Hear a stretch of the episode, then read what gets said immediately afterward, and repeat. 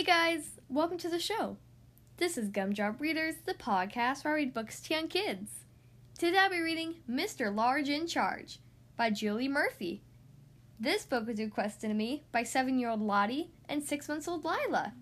Thank you so much for requesting this book, and I hope you enjoy the story.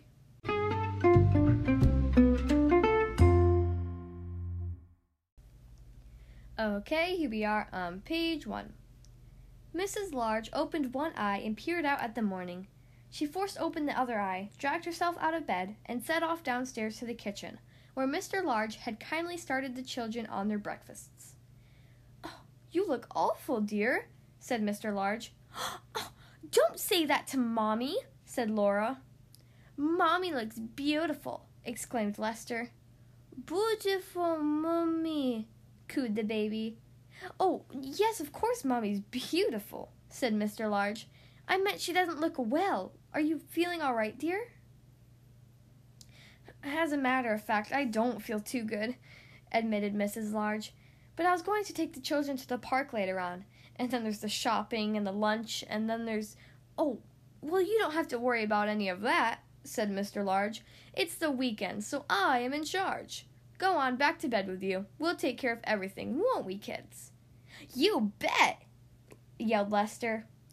Mrs. Large trudged back upstairs, clutching a nice hot water bottle, and sank back into bed, which was still nice and warm. Ah, what a treat, she said. Downstairs, Mr. Large was organizing his troops. Right, men, he commanded. We're not all men, said Laura.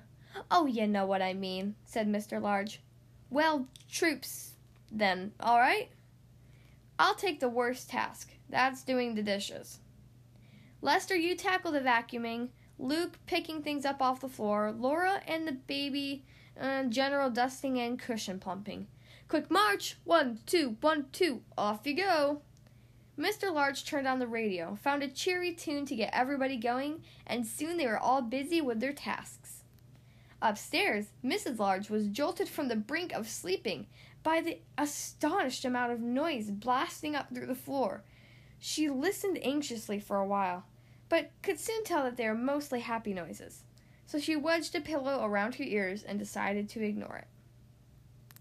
Mrs. Large had just drifted off to sleep when she was startled awake by the baby, who was giving her a thorough dusting.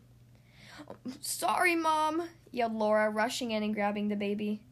The baby began to scream and hung onto the cover so that they both fell over backwards. Oh no!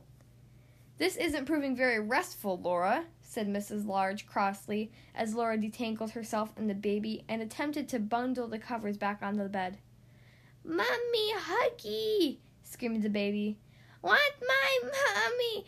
Big huggy now! Laura stuffed the baby under her arm and wrestled her out the door. Don't worry, Mom, she called as she closed the door behind them. I'll take her down to Dad. Don't want Dad, bellowed the baby. Want Mom? I want my mommy! Mrs. Large rearranged the mangled covers and snuggled down, feeling jangled. Suddenly, there was an almighty crunch from downstairs, and the vacuum stopped abruptly. The bedroom door opened, and Lester looked in.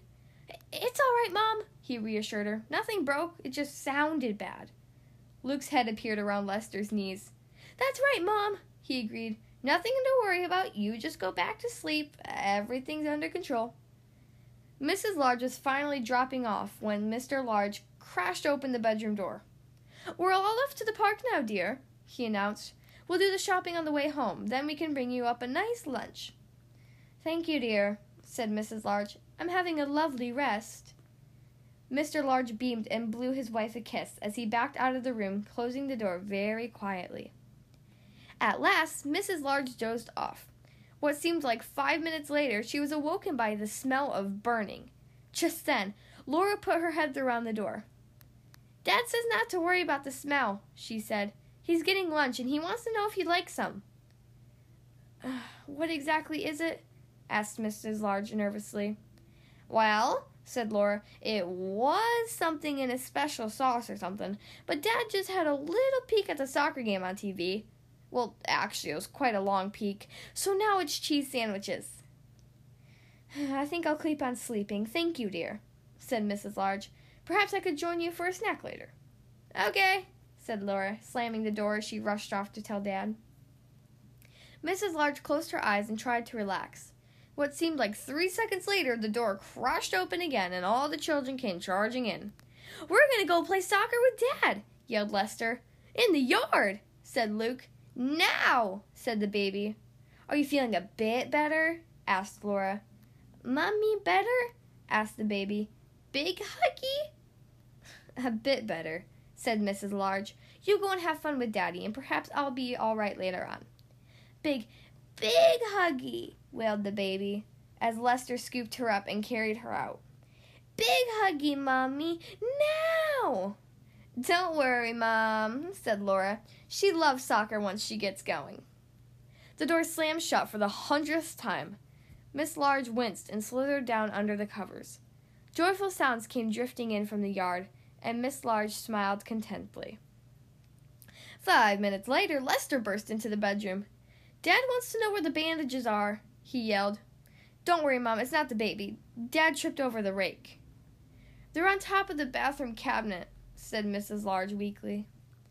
After a while, the door opened again, and Mr. Large came in carrying a tray laden with food.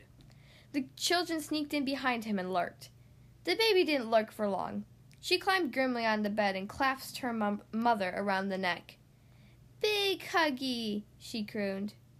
Everyone out, ordered Mr. Large. Let Mommy have her rest now. She's not well today. Miss Large heaved herself into a sitting position and patted on the covers. Oh, it's all right, dear, she said. I've had a very restful day, and I'm feeling much better now. Why don't you all join me for a snack? Well, if you're sure, said Mr. Large, and everyone piled onto the bed to tell Mrs. Large all about the day she'd missed.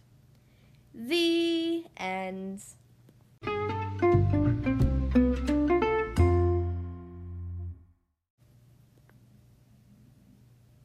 Well, that was Mr. Large in Charge by Julie Murphy. I hope you guys enjoyed that story. Again, thank you so much to seven year old Lottie and six month old Lila for requesting this book. It sure was a fun story. If you would like to choose the next book to be read on the Gumdrop Readers podcast, then you can send me an email including your name, your age, and your book request. Ask an adult to help you send your email to gumdropreaders at gmail.com. Again, the podcast email is gumdropreaders at gmail.com. Thank you guys so much for listening to today's episode, and I'll see you next time.